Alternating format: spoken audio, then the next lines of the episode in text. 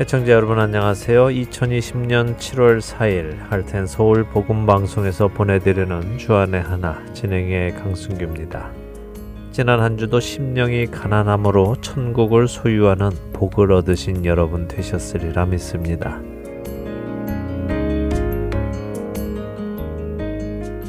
지난주 여러분과 마태복음 5장에서 예수님께서 말씀하신 복에 대해 나누기 시작했습니다.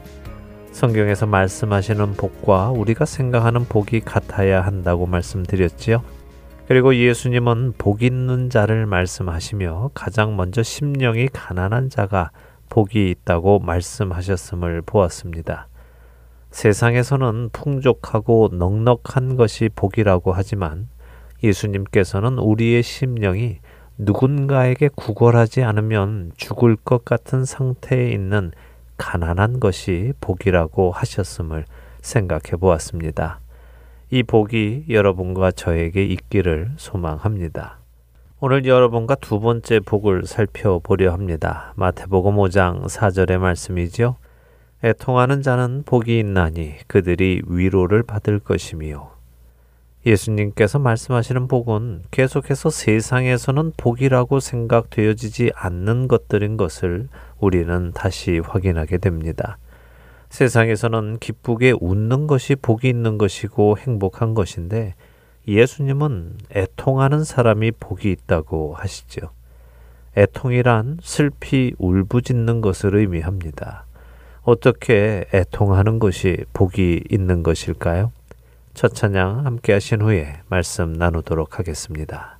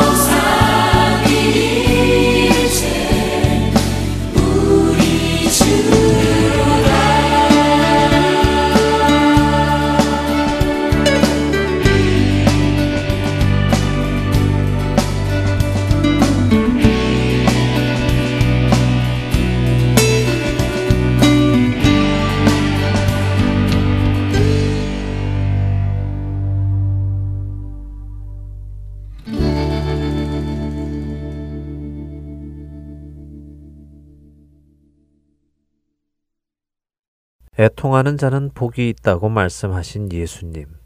애통이라는 헬라어 펜테오는 헬라어가 가지고 있는 표현 중에 가장 슬픈 울음을 뜻하는 단어로 알려져 있습니다. 바로 사랑하는 사람이 죽었을 때 나타나는 감정을 뜻하는 단어이지요. 그렇기에 숨기려 해도 숨겨지지 않고 북받쳐 올라오는 울음을 뜻합니다. 이런 울음 여러분도 울어 보셨습니까? 사랑하는 사람을 잃게 되어서 한없이 통곡해 보신 적이 있으신지요? 그런데 예수님께서는 애통하는 자가 복이 있다고 하셨습니다. 그렇다면 무엇 때문에 애통해야 할까요? 무조건 애통하면 다 복이 있다는 말씀은 아니지 않겠습니까? 애통하는 것이 사랑하는 사람이 죽었을 때 느끼는 감정이라면 슬픈 일을 당한 사람은 모두 복이 있다는 말일까요? 그것은 아닐 것입니다. 그렇게 우리는 무엇 때문에 애통하는 자가 복이 있다고 하시는지 그것을 알아야 하지 않겠습니까? 야고보서 4장 8절과 9절을 읽어보며 무엇에 대해 애통해야 하는지를 생각해 보기 원합니다. 하나님을 가까이 하라. 그리하면 너희를 가까이 하시리라. 죄인들아 손을 깨끗이 하라. 두 마음을 품은 자들아 마음을 성결하게 하라. 슬퍼하며 애통하며 울지어다. 너희 웃음을 애통으로 너희 즐거움을 근심으로 바꿀지어다. 성경은 우리에게 슬퍼하며 애통하며 울라고 하십니다. 우리의 웃음을 애통으로 우리의 즐거움을 근심으로 바꾸라고 하시죠. 이것이 무슨 의미일까요?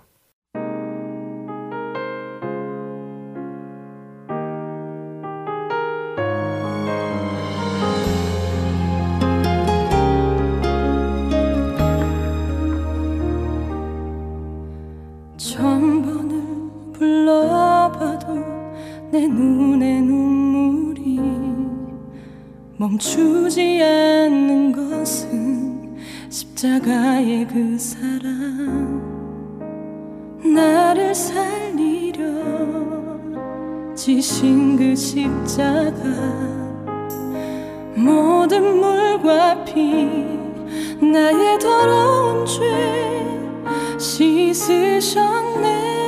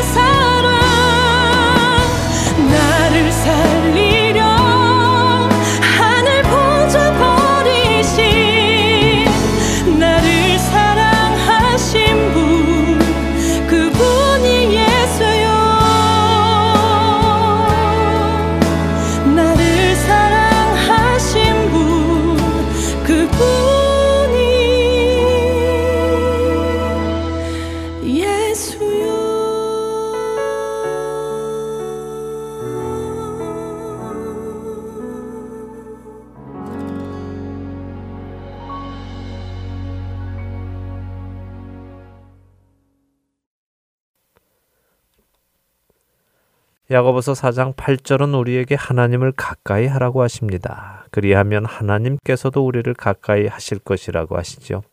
죄인인 사람이 거룩한 하나님께 어떻게 해야 가까이 갈 수 있을까요? 물론 예수 그리스도를 통하여 간다는 것쯤은 우리는 지식으로 압니다. 그러나 그것이 무슨 뜻일까요? 야고보서 4장 8절의 후반부는 손을 깨끗이 하고 두 마음을 품은 자들은 마음을 성결하게 하라고 하시죠. 예수 그리스도를 통해 손을 깨끗이 하고 마음을 성결하게 해야 한다는 것입니다. 손을 깨끗이 하는 것은 무엇입니까? 그것은 우리의 죄악으로부터 멀어지는 것을 의미합니다. 손에 죄를 묻히지 않는 것을 말씀하는 것이지요. 마음을 성결하게 하는 것은 어떤 것일까요? 이것 역시 마음의 죄를 묻히지 않는 것인데 야고보서 4장 8절은 그것을 특별히 두 마음을 품은 사람을 비유하여 설명을 하십니다. 두 마음을 품는 것, 그것은 어떤 것일까요? 여러분이 사랑하는 사람, 특별히 여러분의 배우자를 두고 한번 생각해 보죠. 여러분은 여러분의 배우자가 여러분 말고 다른 어떤 누군가를 마음에 품고 있다면 여러분은 여러분의 배우자로부터 사랑받고 있다고 느끼실 것 같습니까? 여러분은 여러분의 배우자만 사랑하고 있는데 여러분의 배우자는 다른 사람도 마음에 품고 또 여러분도 마음에 품으며 나는 둘 다 사랑한다고 말한다면 여러분은 어떤 기분이 드시겠습니까? 여러분은 여러분의 배우자가 여러분을 진정으로 사랑한다고 생각하실 것 같습니까? 아마도 우리 모두는 그것은 사랑이 아니라고 말할 것입니다. 어떻게 나의 배우자가 나도 사랑하면서 또 다른 사람도 똑같이 사랑한다고 말할 수 있느냐? 그것은 진정한 사랑이 아니다라고 말하지 않겠습니까? 맞습니다. 우리는 두 연인을 동시에 사랑할 수 없습니다. 예수님의 말씀처럼 한 사람을 중히 여기고 또 한 사람은 경히 여길 수밖에 없기 때문이죠. 그런데 참 이상한 일이 있습니다. 우리는 나의 배우자가 나와 다른 사람을 동시에 사랑하는 것은 가능하지 않다고 생각하면서도 우리 자신은 하나님과 세상을 동시에 사랑할 수 있다고 믿는다는 것입니다.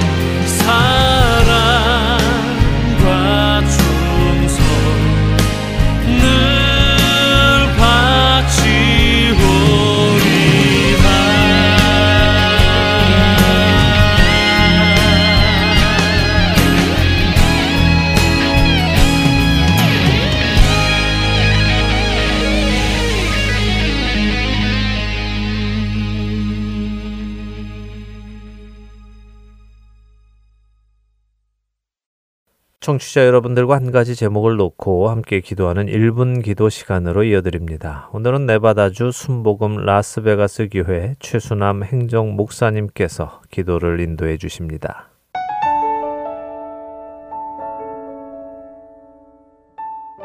하렌 서울 1분 기도 시간입니다. 저는 순복음 라스베가스 교회에서 행정을 담당하는 최순환 목사입니다. 오늘 저희는 성도들의 영적 건강을 위해 기도하겠습니다. COVID19로 우리의 일상 생활만이 아니라 교회 생활도 참 많이 달라졌습니다. 이전에는 예배 중 교제 시간이 되면 일어나 돌아다니면서 서로 악수와 포옹 등으로 인사하고 예배 후에는 함께 식사로 친교를 나누던 것이 지금은 예배 중 인사는 목례와 눈인사로 대신하고 예배를 마치면 서로 부딪히지 않고 집에 가는 것이 바쁩니다. 물론 이렇게라도 교회에 나와 예배를 드리는 것이 참 기쁘고 감사한 일입니다. 사실 함께 예배 드리지 못해서 차선책으로 생각하며 시작했던 온라인 예배가 안전이라는 이름 앞에 이렇게 예배를 드려도 되나 에서 이렇게 예배를 드리는 것이 더 편하고 괜찮네로 생각들이 바뀌면서 함께 모여 예배 드리는 것을 더 꺼리게 만든 것이 문제라고 생각합니다. 저는 지금 상황에서 교회에 모여 예배 드리는 것이 맞다 틀리다, 신앙이 더 있다 없다를 말씀드리는 것은 아닙니다.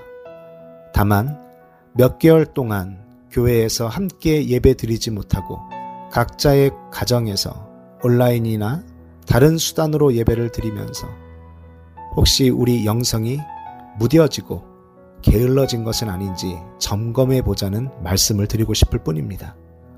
우리가 차선책으로 생각했던 예배의 방법이 이제는 내 편의와 게으름으로 인해 편안함만을 추구하며 살고 있는 것은 아닌지 스스로 점검해 보기를 원합니다. 오늘 나의 영적인 게으름을 물리치고 다시금 뜨거운 예배자의 삶을 살게 해달라고 기도하겠습니다. 더 이상 영적인 편안함만을 추구하지 않고 주님만이 주실 수 있는 평안을 기대하며 살게 해달라고 함께 기도하겠습니다.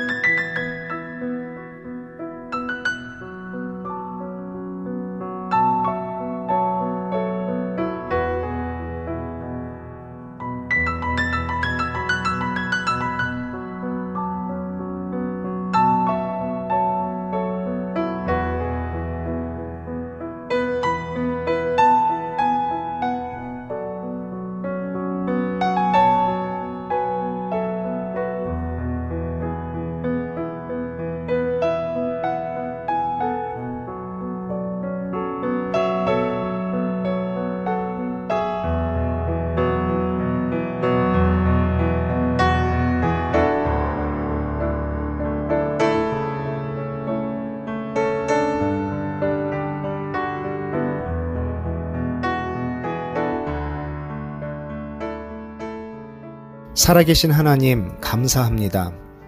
오늘 저희는 성도들의 영적 건강을 위해 기도했습니다. 많은 교회가 COVID19로 인해 함께 하나님의 전에 모여 예배드리지 못하고 온라인으로 가정 예배로 혹은 개인 예배로 주님께 예배를 드렸습니다.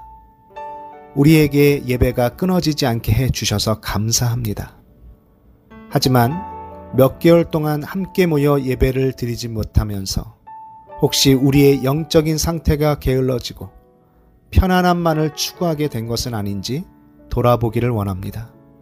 사실 이 기간 동안 우리의 신앙의 민낯이 드러났습니다. 그동안 내 스스로 생각할 때 나름대로 괜찮게 신앙생활을 하는 사람인 줄 알았는데 사실 나의 신앙이 건강하지 않다는 것을 이 기간 동안 알게 되었습니다. 작은 바이러스 앞에 벌벌 떨게 되고 두려움을 가지게 되고 이것을 핑계 삼아서 한없이 영적으로 게을러졌던 저희를 용서하시고 이제 더 이상 게을러지지 않고 교회에 나가든지 집에서 개인적으로 예배를 드리든지 장소와 상관없이 주님을 향한 열정이 식지 않게 해주시고 주님을 믿는 믿음이 더 성숙해지는 저희가 되게 해 주시옵소서. 그래서 지금 누구에게나 동일한 위기의 시간이 주님을 믿는 우리에게는 우리의 영적인 건강과 성숙을 경험하는 시간이 되게 해 주시옵소서. 예수님의 이름으로 기도드립니다. 아멘.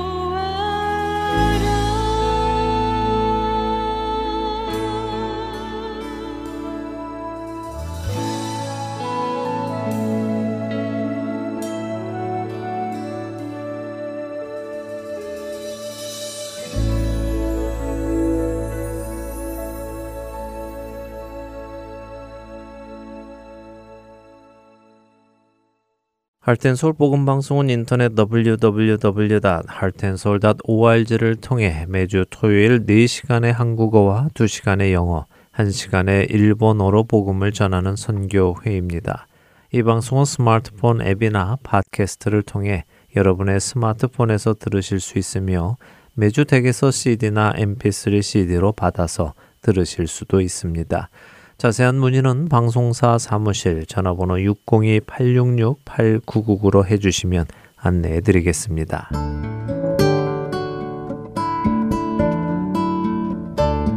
새로 나온 스마트폰 앱 사용해 보셨나요? 다운로드 기능은 물론이며 원하는 프로그램들만 따로 청취할 수도 있습니다. 그리고 하나 더. 스마트폰 1대1 문의 기능도 있다는 것 아시나요? 방송과 관련된 여러분의 문의 사항을 앱에서 1대1로 직접 문의하실 수 있습니다. 편리한 하트앤서울 스마트폰 앱 사용에 도움이 필요하신 분은 전화번호 602-866-8999로 문의해주세요.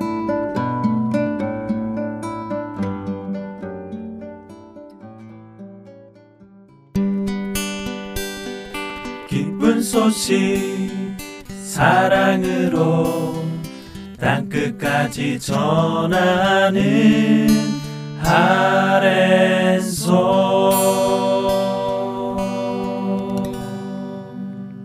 계속해서 함께 읽는 계시록으로 이어드립니다.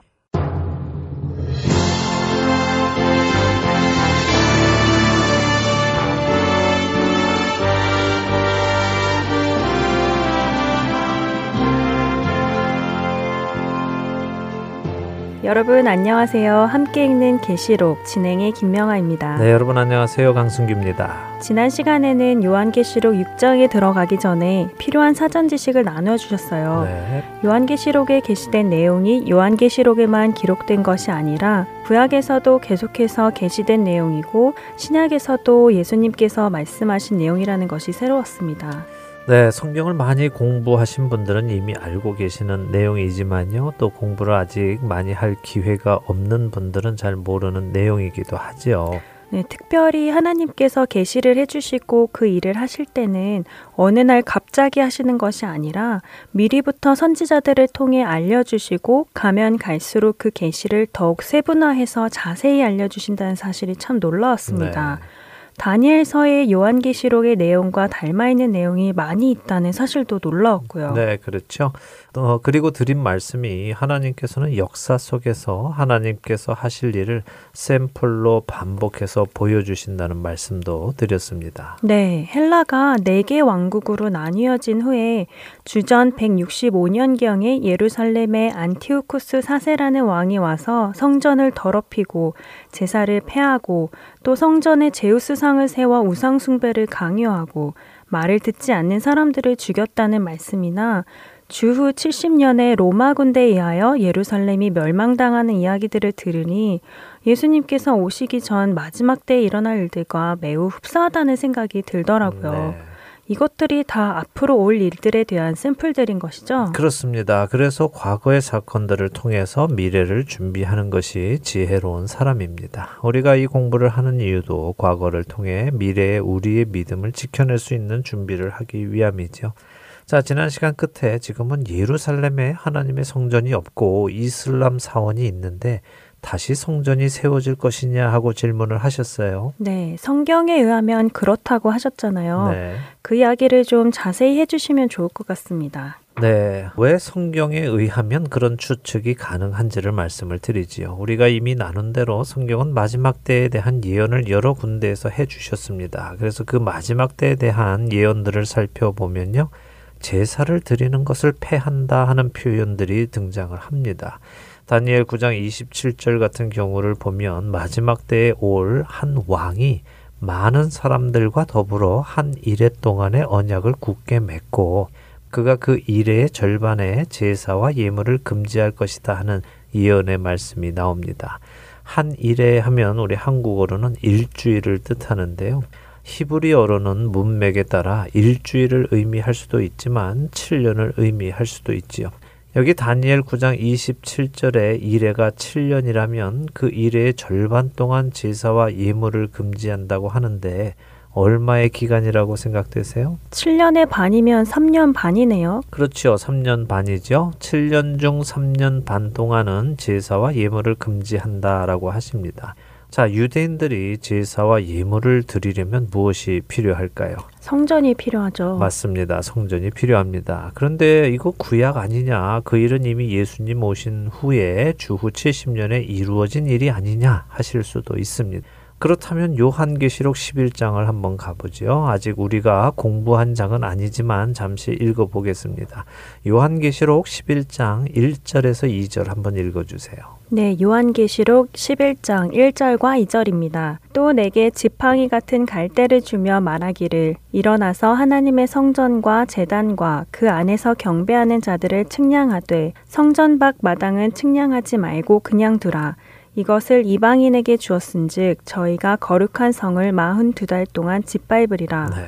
요한계시록에도 성전 이야기가 나오고 재단 이야기가 나오네요. 네, 나오죠. 요한에게 보여진 계시 속에서 요한에게 성전과 재단 사이에서 경배하는 자들을 측량하라고 명령하십니다. 세보라는 거지요.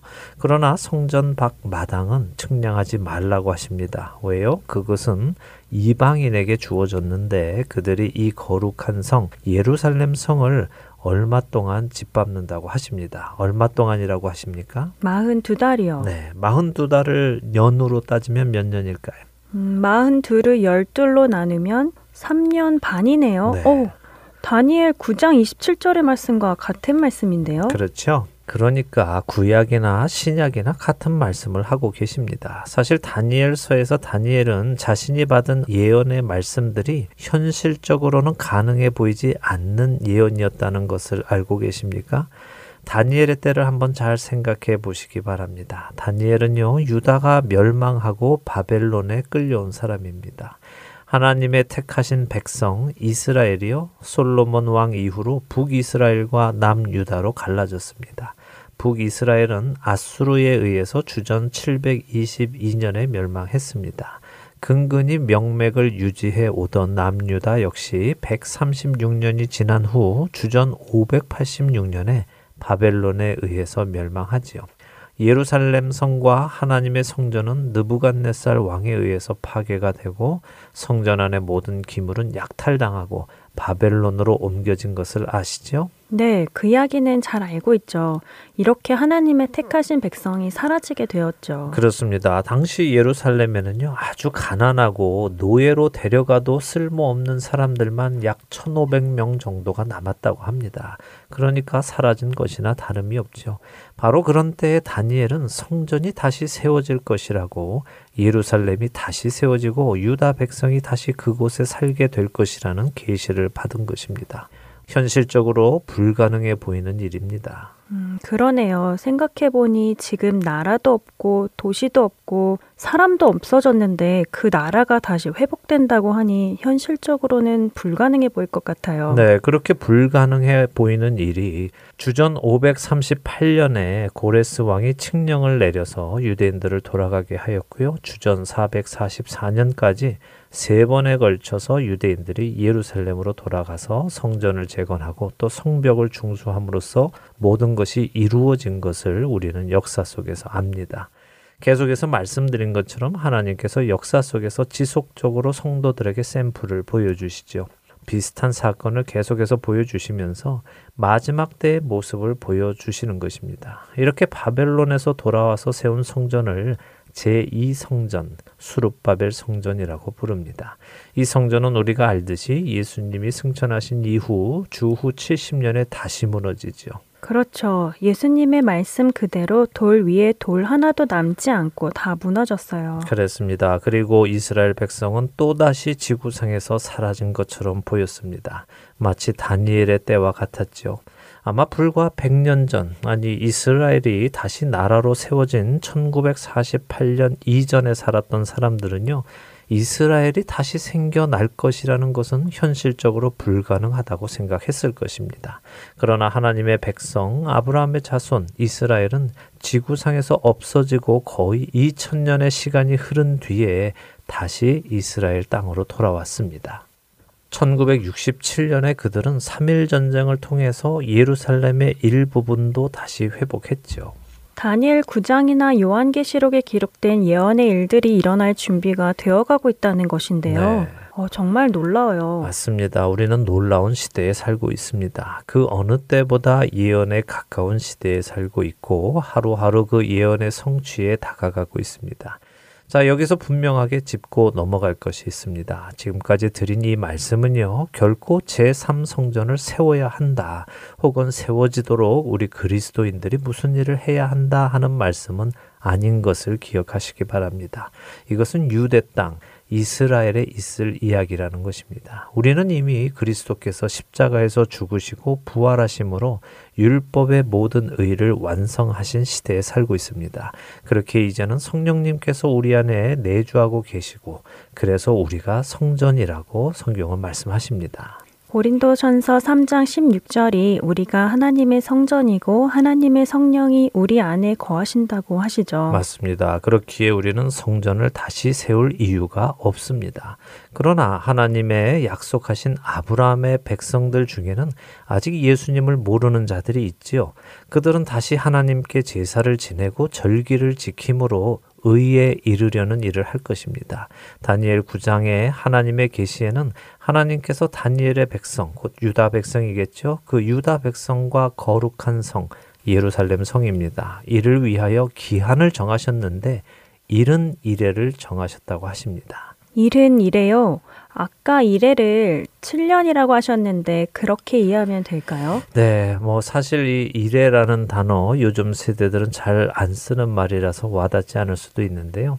원래 한국어로 일에는 일주일을 의미합니다. 그러나 히브리어는 꼭 일주일을 의미하지는 않습니다. 그냥 숫자 7을 의미하죠. 아, 좀 어렵네요. 조금 어렵죠? 설명을 드릴게요. 그러니까 문맥에 따라서 일주 혹은 7년 이렇게 번역을 할 수 있다고 말씀을 드렸는데요. 여기서 71회라고 하면요. 70이 7번이다 하는 의미입니다. 말씀드린 대로 문맥에 따라서 70이 7번 있는 것을 7주로 계산을 할 것인가 아니면 7개월 혹은 7년으로 계산할 것인가 결정해야 한다는 것이죠. 이해가 되십니까? 다니엘의 계시 속에서 71회는 7년으로 계산하는 것이 옳다고 보입니다. 그러니까 71회라고 하면 70이 7번 있는 것인데 그 7번을 년으로 계산을 해서 70 곱하기 7년을 하는 것이죠. 그럼 70 곱하기 7이면 490년이네요. 맞습니다. 70을 7번 곱하면 490년이 되죠. 그런데 하나님께서 정하신 그 일은 일에서 69일에까지를 예수님이 오셔서 십자가에서 죽으시고 부활하신 때까지 사용을 하셨습니다. 그리고는 그들의 시간을 잠시 멈추어 놓으시죠. 490년에서 69일에 483년을 사용하셨다는 것입니다. 그러면 이제 7년이 남죠. 언젠가 때가 차면 하나님께서는 유대인들에게 은혜를 주셔서 예수님이 그들이 그토록 기다려왔던 약속된 메시아이심을 깨닫게 하실 것입니다. 그리고 그들도 구원의 반열에 초대하실 것이고요. 아브람과의 약속을 지키실 것입니다. 그게 언제일까요? 로마서 11장 25절에서 27절 한번 읽어 주시겠어요? 로마서요? 네, 알겠습니다. 로마서 11장 25절에서 27절입니다. 형제들아 너희가 스스로 지혜 있다 하면서 이 신비를 너희가 모르기를 내가 원하지 아니하노니 이 신비는 이방인의 충만한 수가 들어오기까지 이스라엘의 덜어는 우둔하게 된 것이라. 그리하여 온 이스라엘이 구원을 받으리라 기록된 바 구원자가 시온에서 오사 야곱에게서 경건하지 않은 것을 돌이키시겠고 내가 그들의 죄를 없이 할 때에 그들에게 이루어질 내 언약이 이것이라 함과 같으니라. 네, 자 로마서의 이 말씀을 설명해 드리면 이런 의미입니다. 하나님의 신비 곧 하나님의 놀라우신 계획이 있는데 그 계획은 구원받을 이방인이 다 구원받을 때까지 이스라엘의 구원은 잠시 미루어졌다 하는 말씀입니다. 그리고 이방인의 구원이 다 채워지면 다시 이스라엘에게로 구원이 돌아오고 하나님께서 다니엘의 백성에게 약속하셨던 70일에 다시 말해 490년 중 69일에 483년을 사용하시고 남은 한 일에 곧 7년을 사용하시며 구원을 완성하실 것이다 하는 것입니다. 바로 그 7년 중 앞 3년 반은 예루살렘을 다스리는 한 인물에 의해서 제사와 절기가 지켜질 것이지만 뒤에 3년 반에는 제사와 절기 지키는 것이 폐해질 것임을 성경은 계시하고 계시는 것입니다. 자, 지금 드린 설명이 이해가 다 되실지 안 되실지는 잘 모르겠습니다. 최대한 이해가 쉽도록 설명을 드린다고 드리기는 했는데 혹시 제 설명이 부족하다면 죄송합니다. 필요한 때가 되면 다시 설명을 드리도록 하겠습니다. 음, 저는 이해가 되는 것 같습니다. 아, 그러면 다행입니다.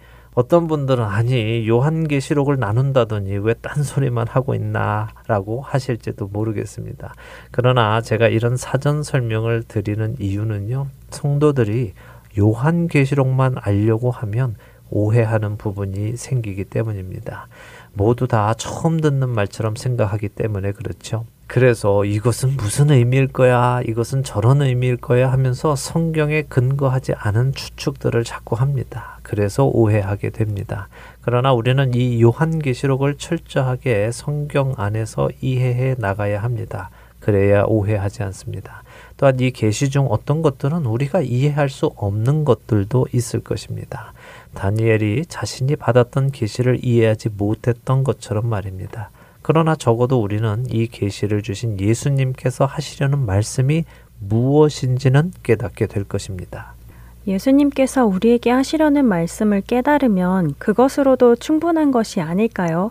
일단 목적은 달성되었으니까요. 네, 그렇죠. 모든 말씀을 일일이 다 깨달아 알지 못했어도 말씀의 의도를 깨달았다면 충분할 것입니다.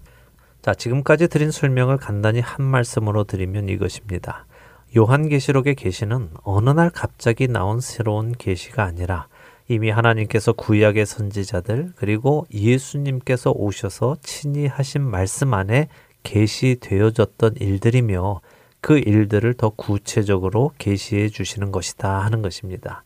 특별히 우리 예수님은 우리에게 계시를 해주시면서 당부의 말씀을 해주신 것이 있습니다. 뭘까요? 어, 혹시 끝까지 견디는 자는 구원을 얻으리라 하신 말씀 아닌가요? 맞습니다. 바로 그것입니다. 예수님은요 앞으로 일어날 일에 대해서 복음서에서 계속해서 말씀해 주셨습니다. 제자들이 알아듣던 못 알아듣던 말씀을 해주시고는 끝까지 견디는 자는 구원을 얻으리라 라고 말씀하십니다.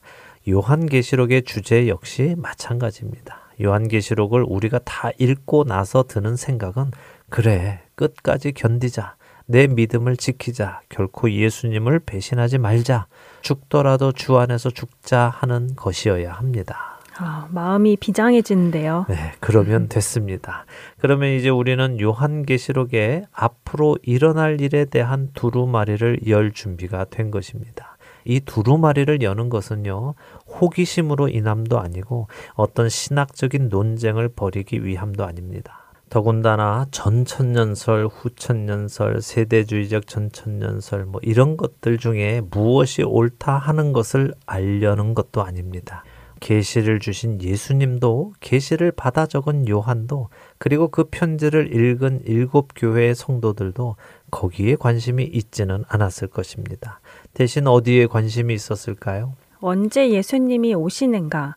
언제 오셔서 우리를 구원해 주실까? 그런데 관심이 더 많았을 것 같아요. 그렇죠. 그들에게 가장 큰 관심은 언제 우리 주님이 다시 오셔서 우리를 이 세상에서 건져내 주시고 우리의 원수를 갚아 주실까 하는 것이었습니다.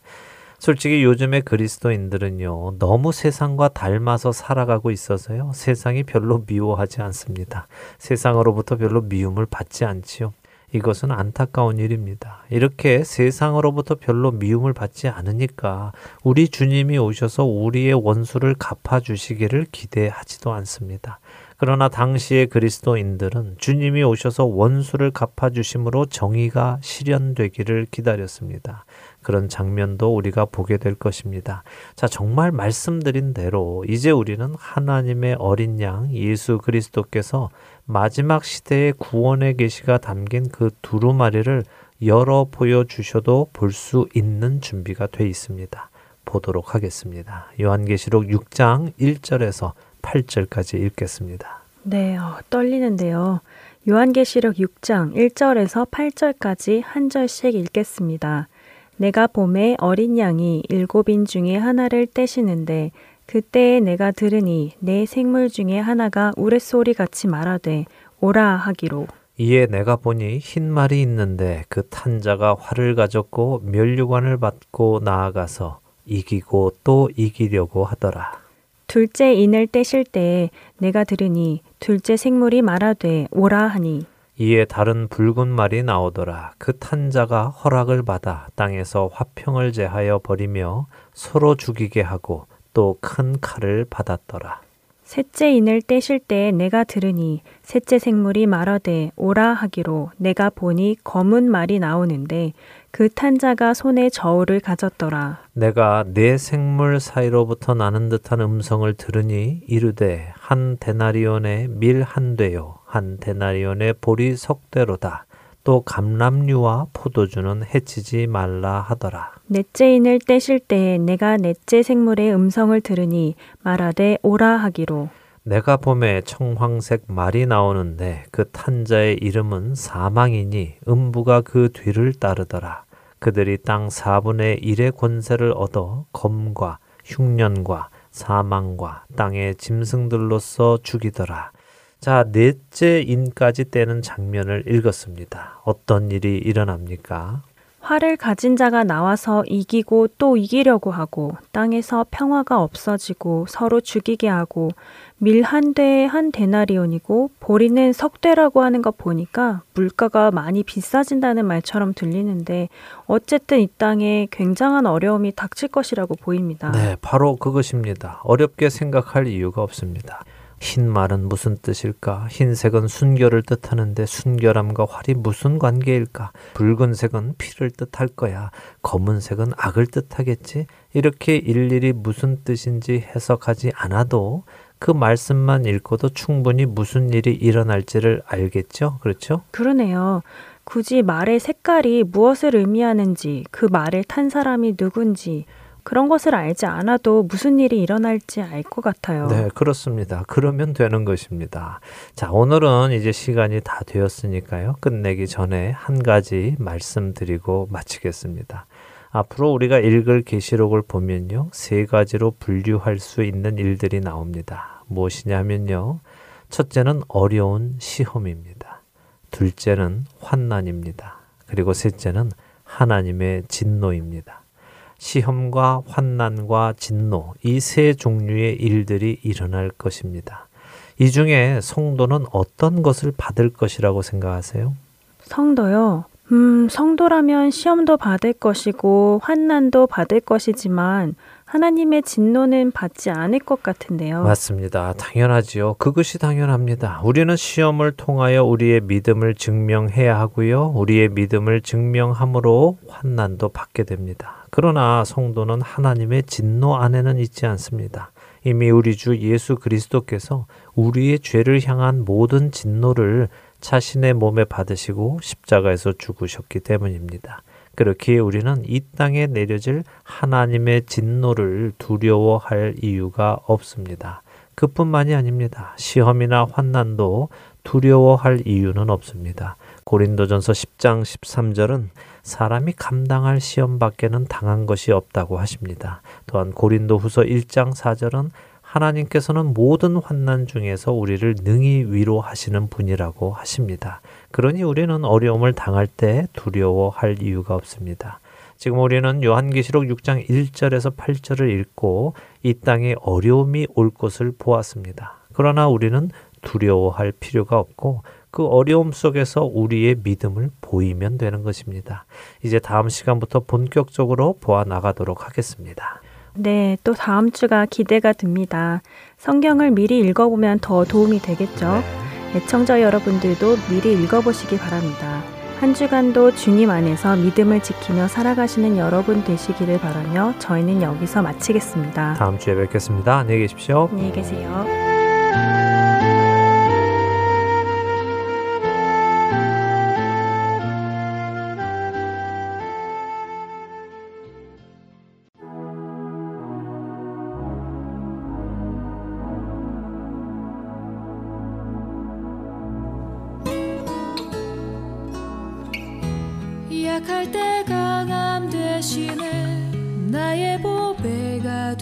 되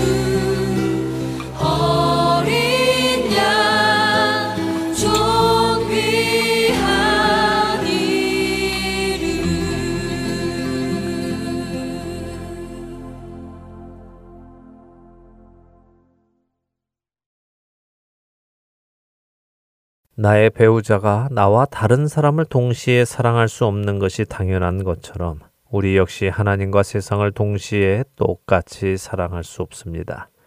어느 쪽이든 한쪽을 더 사랑하게 되어 있지요. 하나님을 더 사랑하든 세상을 더 사랑하든 말입니다. 우리가 죄를 짓는 이유는 무엇일까요? 연약해서일까요? 종종 우리는 그렇게 표현하지요. 마음은 원이로되 육신이 연약해서 죄를 짓는다고요. 그러나 과연 그럴까요? 사실 우리가 죄를 짓는 이유는 우리가 연약해서가 아닙니다. 여러분이 죄를 지으실 때 누군가 여러분을 협박해서 죄를 지으십니까? 죄를 짓지 않으면 죽여버리겠다거나 크게 혼을 내주겠다고 해서 할 수 없이 죄를 지으시는지요? 그런 경우는 거의 드뭅니다. 오히려 우리는 죄를 더 사랑하기 때문에 죄를 짓습니다. 하나님의 말씀보다 죄를 더 사랑하기에 죄를 짓기로 선택하는 것 아닙니까? 하나님을 기쁘시게 하는 것보다 그 죄가 내게 주는 쾌락을 더 사랑해서 그 죄를 선택하는 것이 아닌지요. 야고보서 4장 9절은 우리에게 슬퍼하며 애통하며 울라고 하셨습니다. 왜 그래야 하는지 야고보서 4장 1절부터 읽어 보도록 하겠습니다.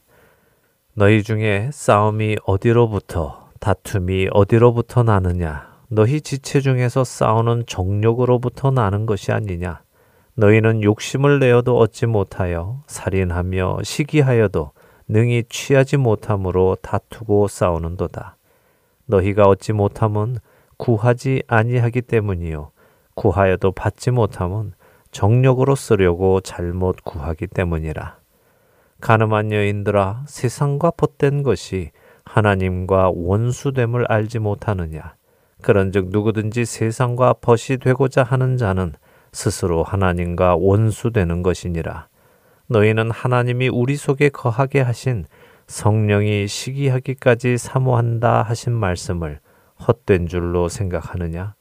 그러나 더욱 큰 은혜를 주시나니 그러므로 일렀으되 하나님이 교만한 자를 물리치시고 겸손한 자에게 은혜를 주신다 하였느니라. 그런즉 너희는 하나님께 복종할지어다. 마귀를 대적하라. 그리하면 너희를 피하리라. 하나님을 가까이 하라. 그리하면 너희를 가까이 하시리라. 죄인들아 손을 깨끗이 하라. 두 마음을 품은 자들아 마음을 성결하게 하라. 슬퍼하며 애통하며 울지어다. 너희 웃음을 애통으로 너희 즐거움을 근심으로 바꿀지어다. 야고보서 4장 1절에서 9절까지의 말씀을 통해 왜 우리가 슬퍼해야 하고 애통해야 하며 울어야 하는지 이해가 되십니까? 그것은 바로 우리가 여전히 정욕을 따라 살아가고 세상과 벗이 되고자 하고 교만하여 마귀와 가까이 있고자 하기 때문인 것입니다. 하나님보다 더 사랑하는 것들이 있다는 것이 드러났기 때문입니다. 참된 애통은 내가 하나님보다 죄를 더 사랑한다는 나의 발가벗은 내면의 모습이 드러날 때 나오는 것이며 더 이상 그것을 하나님 앞에 숨길 수 없는 부끄러움과 하나님을 향한 죄송한 마음에서 나오는 울음인 것입니다. 내가 나의 모든 것을 들여 사랑해야 마땅한 하나님을 사랑하지 못하고 오히려 죄를 더 사랑하고 있는 그 모습에서 나오는 아픔의 눈물이 애통인 것입니다.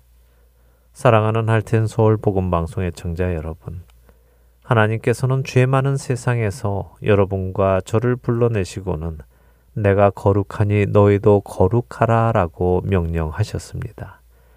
우리의 아버지께서 그렇게 하라고 하셨기에 우리는 그 아버지의 집에 살기 시작하며 아버지의 말씀을 따르고 아버지 집에 가풍을 배워 나가야 합니다. 그런데 그 말씀을 따라 살아가려 해보니 안 됩니다. 어렵지요. 나의 본성과 매일같이 싸워야 하고 나의 욕심과 매일같이 싸워야 합니다. 아버지보다 세상을 더 사랑하고 있는 자신의 모습을 보게 됩니다.